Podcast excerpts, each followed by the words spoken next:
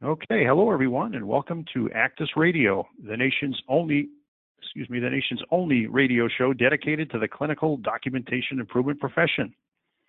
ACDIS Radio is a bi-weekly program dedicated to bringing you closer to the difference makers in CDI and sharing the latest news and information relevant to the CDI profession and to ACDIS. Today, Wednesday, December 6th, marks our 85th show. So my name is Brian Murphy, Director of ACDIS, the Association of Clinical Documentation Improvement Specialists, and I'm your host for today's program, HIM in CDI. You can see by the screen there, we've got a, a full house oh. here at, at, ACDIS, at ACDIS Studios. Uh, but I'm going to start with just brief introduction. So I'm joined today by my co-host, Sharme Brodie. She's at the top left there. You can see her background. There's a CDI education specialist here with us at ACDIS and serves as a full-time instructor for our CDI boot camp. So welcome to the program, Sharme. Hi, Brian. Great to be here. Absolutely. Uh, next, we have Paul Evans. Uh, Paul is a clinical documentation integrity specialist in San Francisco.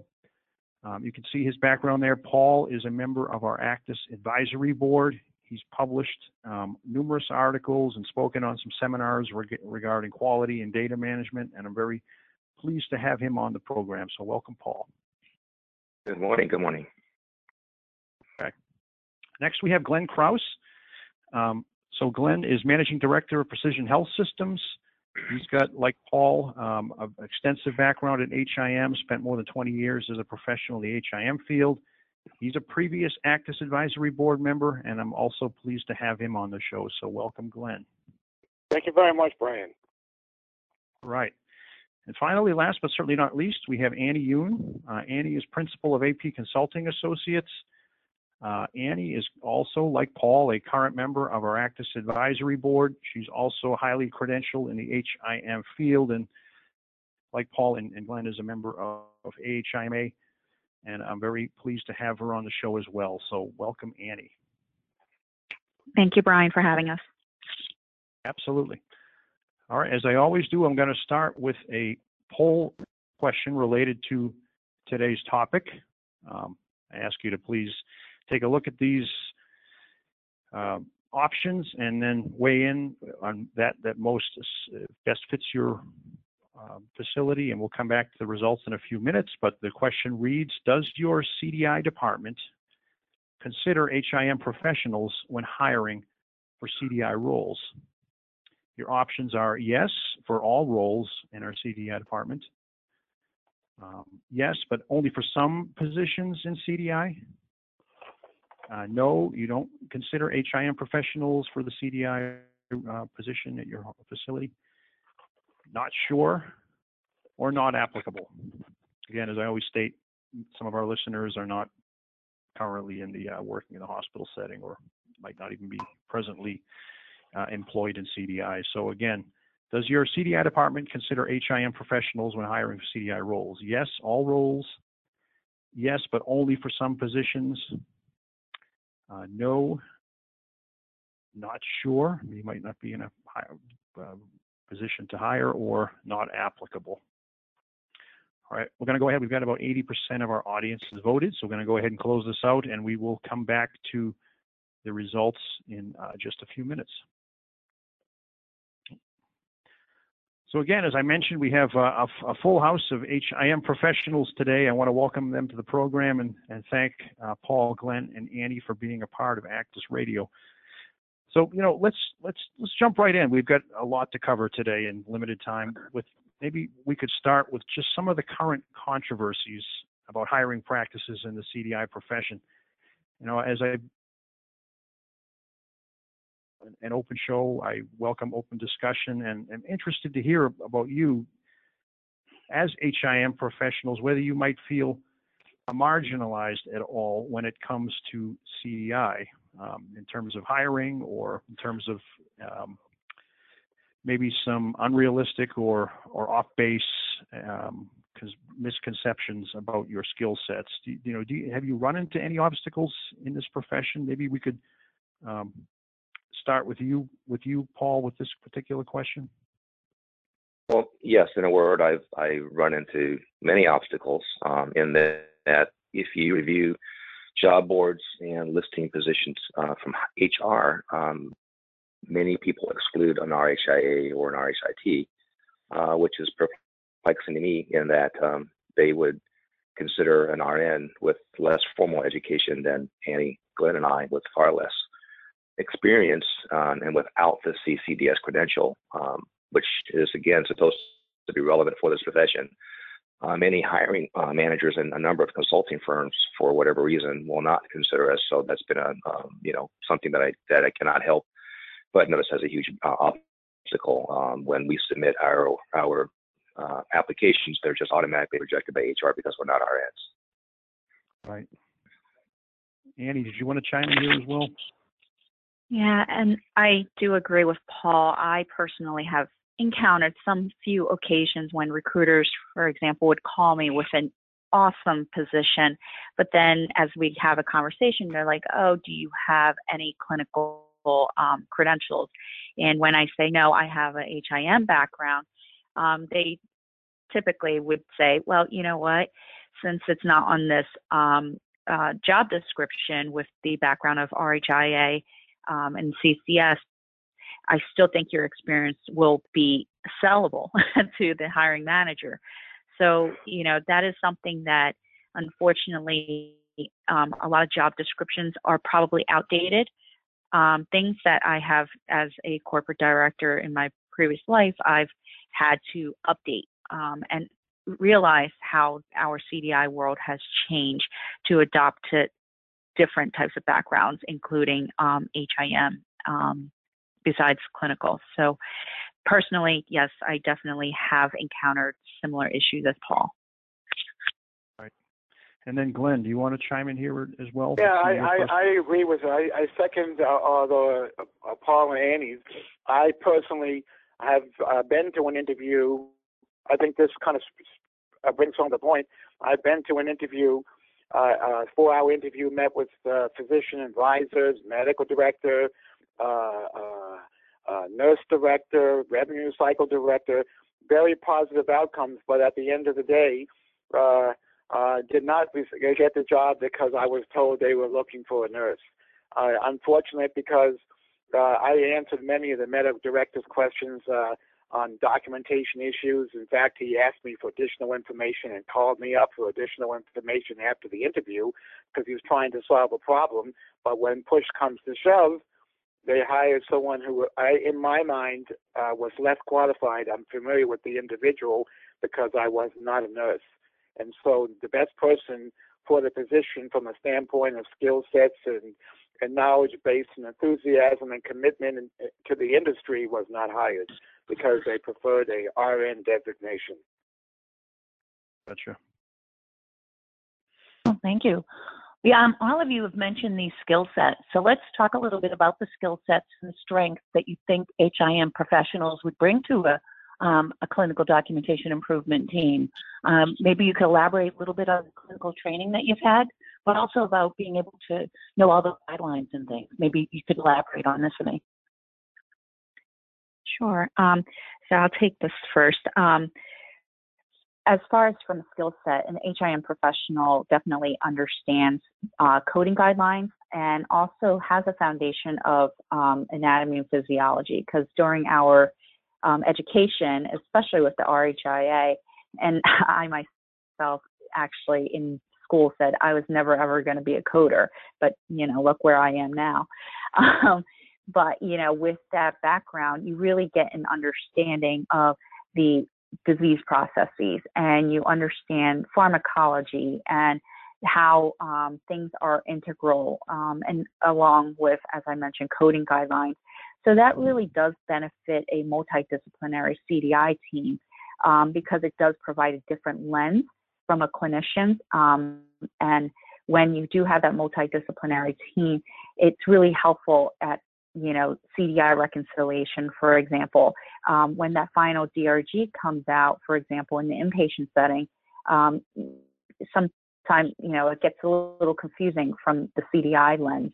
So having a HIM professional on the team usually does, um, you know, uh, provide that uh, bridge between, as you know, CDI does to the providers, Um, we explain the coding rules and necessity of the different uh, language that is needed. So uh, to me, that skill set is really helpful um, for the CDI professional. Right. Maybe we can direct this question to, to you as well, Paul. You know, Paul, you and I have spoken quite a bit about this um, over the years, and just, you know, I, I don't think we we would ever say that, you know, uh, your clinical knowledge might be the, the, same as a nurse who's been in a cardiology unit for 25 years. I mean, that's that's a that's a different skill set, hands-on patients, et cetera. However, um, you know, you you have and, and Glenn, uh, I know, has put a lot of time into learning about pathophys and, and, and talking to doctors and being in the medical record for years um, has certainly um, given you quite a mean, strong we, we, clinical foundation. Right. Well, as an RHIA, we we have bachelor's degrees in the School of Life Sciences, and some of my colleagues have gone on and qualified for, for pre med. So I think there's a misunderstanding that we there's some people think that we have almost little or no clinical knowledge, but we actually, as Anny said, we do take a number of clinically based university clinical courses. We don't study so that we will provide direct care we don't study so that we will assist at the bedside with the insertion of a central line, but we have the clinical acumen so that if the CVP or the MAP is struggling, the patient's on pressors and the BP is, you know, um, is hypotensive, then we, you know, we have enough clinical acumen that we know when to ask a question so that the record's congruent. So the focus is a bit different, but it isn't as if we don't have clinical training. Um, there's a difference between a clinical practitioner and someone with clinical knowledge. Uh, I think one of the misconceptions, because of the wide variety of people who work in the industry today, today as coders, um, there are coders that that cannot perform CDI and that probably would not pass the CCDS examination. Um, but when you have an RHIA or an RHIT or even other people, people that hold the CDIP or the CCDS examination, um, you know, that that credential does require. Um, if you look at the uh, requirements, uh, the equivalent of an associate's degree and a, a, number of clinical courses in order to sit for the exam as a CCDS. So uh, I just want to say that it's just not it's not accurate to say that we don't have clinical knowledge to perform CDI well. Right. You know that that kind of dovetails nicely, Paul, into the you know talk about our CCDS certification and and how that that should be enough to at least open the doors for an interview um, it's going to be up to the individual hospital in terms of who they hire and who they're comfortable hiring. And, and there are many reasons um, why folks hire Absolutely. certain folks, you know, including, you know, things like pay scales. And if you're coming to a nursing position, it, it makes it challenging for a hiring manager who's hiring a non-nurse in a, in a nursing position. But, um, you know, we, we, we, we do talk about this. I wanted to share with folks our uh, position paper. If you haven't read it, CDI more than a credential. I'm sharing it on my screen right now. Um, you know, it does state this very strongly and clearly, um, as well as the fact that each person should be evaluated on their own merits. Um, so maybe Paul, you could talk a little bit here just about your beliefs that the CCDS certification and uh, should be the standard for baseline competence and not professional background or right. prior training. Because you, you, you, mentioned right. coders not some certain coders can't do this job, and I would agree. And there are also some nurses that attempt to get into CDI and it does not work out for them. So um, maybe you could talk Correct. a little bit about and CCDS. Sure, I'll be brief. I, I think that since we're all members of ACDIS and we all treasure and value this CCDS credential, we need to think about what that means to us if we reject someone that has the CCS, CDS credential. It's just not logical to me that as an RHIA and a CCDS, um, from the very beginning, that person would not be considered. And we, we would have an RN, maybe that doesn't have a bachelor's degree and with no previous CDI experience and who has not passed the examination, that person would be granted the interview and hired. It, it, if we do that, in my mind, that erodes the credibility and the value and the market value of this CCDS credential because we are marketing this credential as the credential of the industry, demonstrating core competencies and baseline um, competencies and, and, values. So I think that we need to be a bit more inclusive. I'm not saying that a coder is always going to be better at A or B. I'm not saying that an RN is always going to be better at A and B. What I am what I am questioning is is the motive the, the, the idea that some have, particularly some consulting firms that no HIM professional of any aptitude or ability can ever perform the exam, uh, the the job. So, so get back to the CCDS. Um, it does include formal anatomy and physiology requirements, uh, pathophysiology, pharmacology, and so forth. And I, I, didn't think it was an easy examination, and I think those, those, those of us that have taken the time to sit for it um, should value that exam and, and be more inclusive. Mm-hmm. Absolutely. Any other comments from uh, Anny or Glenn on this? No, I think Paul summed it up pretty good. Uh, uh, uh, if you pass the exam, that should be the uh, that should be the standard for demonstrating competencies for hiring, whether whether you're a clinician or not. Uh, uh, there's there's actually clinical questions on the exam uh, that that certainly test your ability to un, to to apply concepts of clinical medicine. Uh, and if someone passes the exam, it should should demonstrate their commitment to the industry and that they have the core skill sets, knowledge, core competencies, and ability to to uh, at least uh, become a proficient CDI specialist and can hit the ground running, contributing to the organization's goal of improving communication of patient care. Mm-hmm. And and one thing, and let's not forget, we we all, I'm guilty of this. We all we always think of RNs, physicians, and HIM professionals, but there are other people who pass examination with different backgrounds as well. So you know we've got to include those professionals as well in this conversation. Yeah, I, I don't want to. That's a great point. I don't want to draw this as a RN versus HIM because it's not. We have MDs in our profession. You know, we have uh, dietitians. We've got folks with yes coming out of quality CPHQ that mm-hmm. have done right. this job. And, uh, so exactly. there, it, there is there is a strong clinical foundation, no doubt, and that I would say is the most overriding um, factor for success. But it's only a piece. Maybe I, I, think you wanted to ask a little bit about some of the multidisciplinary aspects of of a, of a good functioning CDI program. I did, and actually, I'm going to direct this to Anny because Anny was mentioning it earlier in one of her um, responses to the question.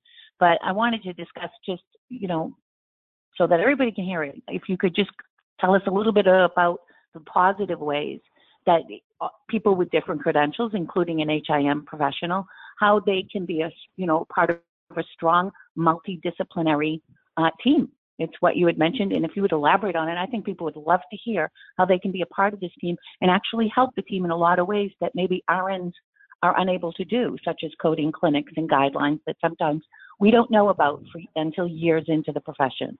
So if you could help us out there, that would be great. Sure. Thanks, Sharon. Um, so yeah, like I did mention before, you know, I've seen a lot of programs out there, and the most successful teams that I've seen included the multidisciplinary team, and that includes all different types of clinicians and HIM professionals. It really takes a village, right, to create a successful department, and it's a team effort. And this type of multidisciplinary team of understanding the inpatient, outpatient coding guidelines, it really does help the team continue to grow um, to create that career ladder and um, existing uh, departments from CDI, and really just maintaining your up to date um, with the industry standard changes. Um, that you know, for us, I know it's really difficult to stay abreast to all the coding guideline changes or, or all the ICD-10 code changes, for example.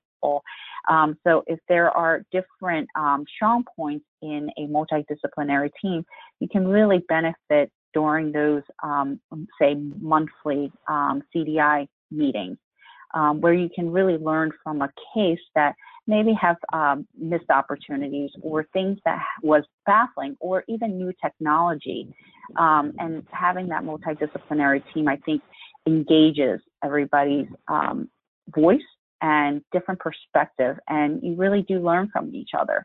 Um, and it helps to prioritize cases, for example, uh, effectively once you do um, find out which documentation improvement um, target areas um, that the specific organization is um, encountering. Um, so, you know, last but not least, it's the message delivery to the providers. When you have a multidisciplinary team and really have that um, strength in communicating, I think the message to the providers will be even stronger. Very good. Thank you. Well, we've got a lot of great comments that came in during the show. Hopefully, we can maybe try to address some of these afterwards. Appreciate folks for for chiming in. You know, we're, we're really at the end of our interview portion, but I would just ask our guests any any closing thoughts on maybe where you see the, the profession needing needing to change, if at all, or maybe uh, uh, any uh, Can I- uh, can I chime in, can be uh, more Brian, just- inclusive. Go Yeah, ahead. Go ahead. Brian, uh, uh, I, I have an article coming out on, coming published Tuesday. Called uh, CDI, What's in Your Toolkit? And I think it's a, a excellent article, uh, not because I wrote it, but because I put a lot of time into what should be in our toolkit. And it speaks to the, speaks to the, I believe the industry changes, what needs to be in a repertoire of accountability. And, and my point is, uh, uh, the communication of patient care beyond a diagnosis, and I outline, okay, what what what elements of documentation uh, should we be held accountable for improving uh, in terms of communicating and fully informed coordinated care, which obviously is what is part of the value-based transitional uh, development of the healthcare delivery reimbursement model. So it really it really speaks to the industry change. Let's get out of our let's let's and let's encompass the entire chart in our chart review, uh, including starting from the ER and uh, extending all the way through the discharge summary. We talk about CDI painting the picture or telling the story. Well, not to be a pessimist, but we don't really do a great job of telling the patient's story because oftentimes with the EHR we cannot even we can't even identify the patient. We just have a bunch of lab values and and uh, cut and paste uh, with no indication of how the patient is doing. And we have a role in improving that situation. We can't do it on our own, but we should be an advocate for it and promoting it. All right. Well, Glenn, I think that's a great message to wrap up on, and maybe you could share that article with with us, and I'll, um, if you can, I'll post a link to the show notes afterwards. Hey, I sure will. Um, all right. Why don't we go ahead and, and show our poll results? So again, I'm going to pull these up on the screen here. We asked folks, uh, does your CDI department consider HIM professionals when hiring for CDI roles? So uh, 13% say yes for all roles in CDI. 14% say yes, but only for some positions. Uh, majority are no. 47% do not. Uh, 20% are not sure and 6% not applicable. Again, that was about 80% of our audience voting. So 13%, 27% mixture of yes, 40, but 47% no. Um, maybe what do, what do you guys think? Uh, I could start I'm, with, with I'm not surprised. I'm Yeah. I'm not surprised at all because uh, this is what I'm seeing in the industry. Uh, uh, must be must be a clinician, and uh, I I think that goes back to how do you define what a clinician is? Does it require a specific uh, degree, or does it mean you have a clinical clinical acumen and clinical mindset, and how you analyze a chart from the clinical perspective? So I'm not surprised.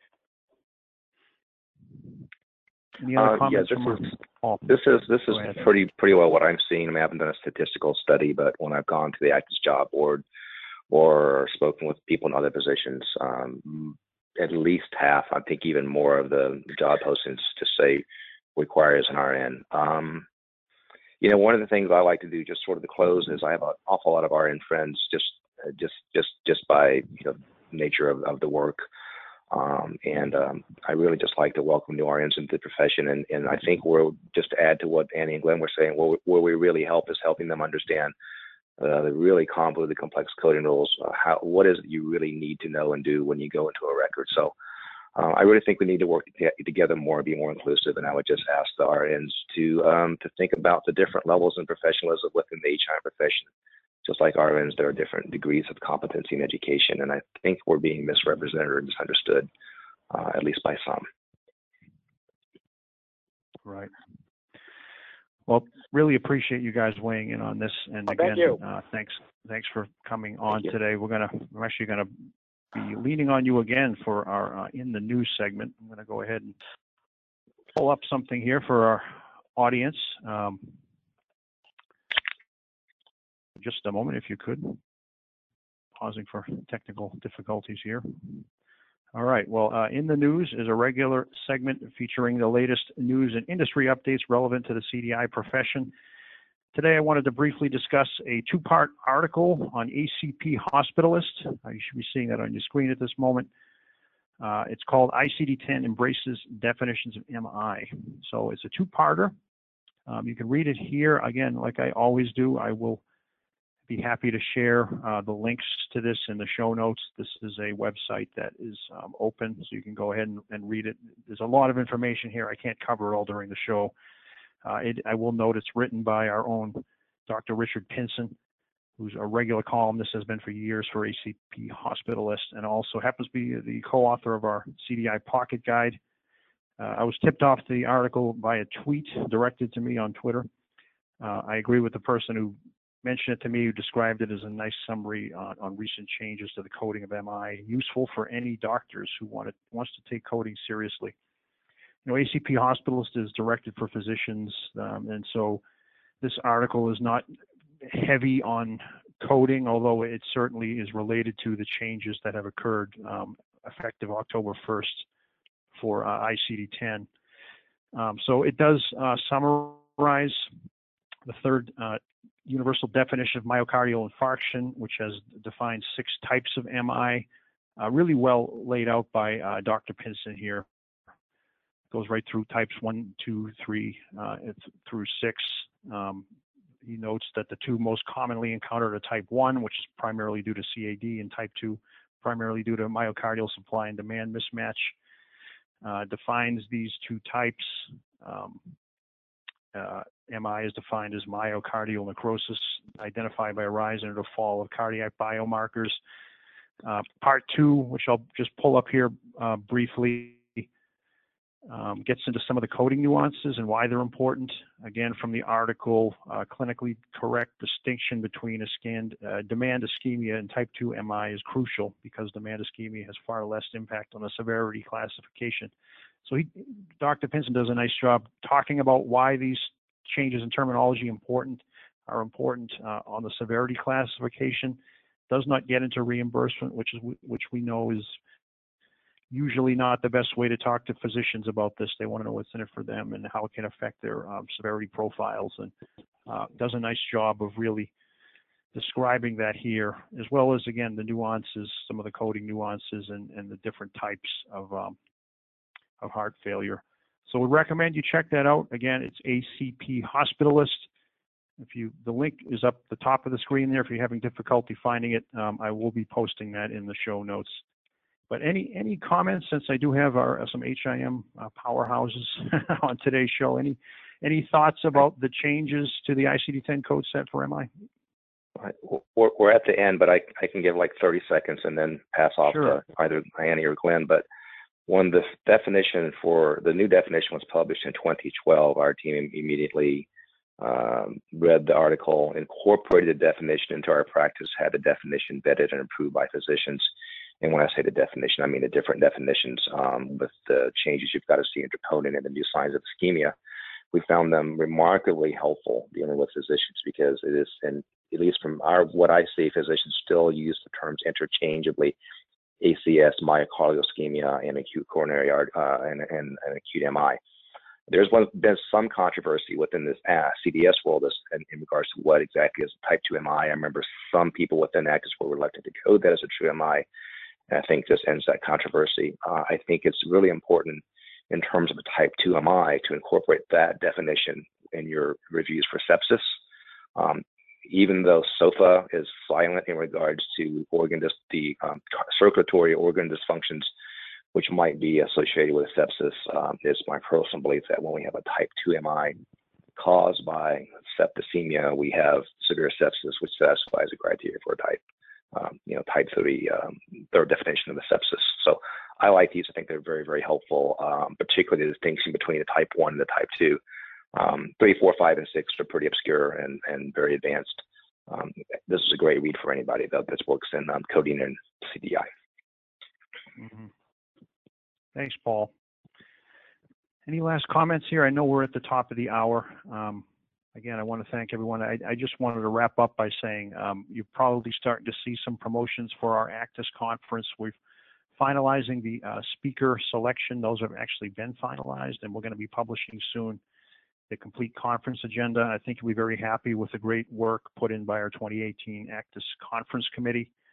So stay tuned for more on the conference. Um, and that again is going to do it for today's edition of ACDIS Radio.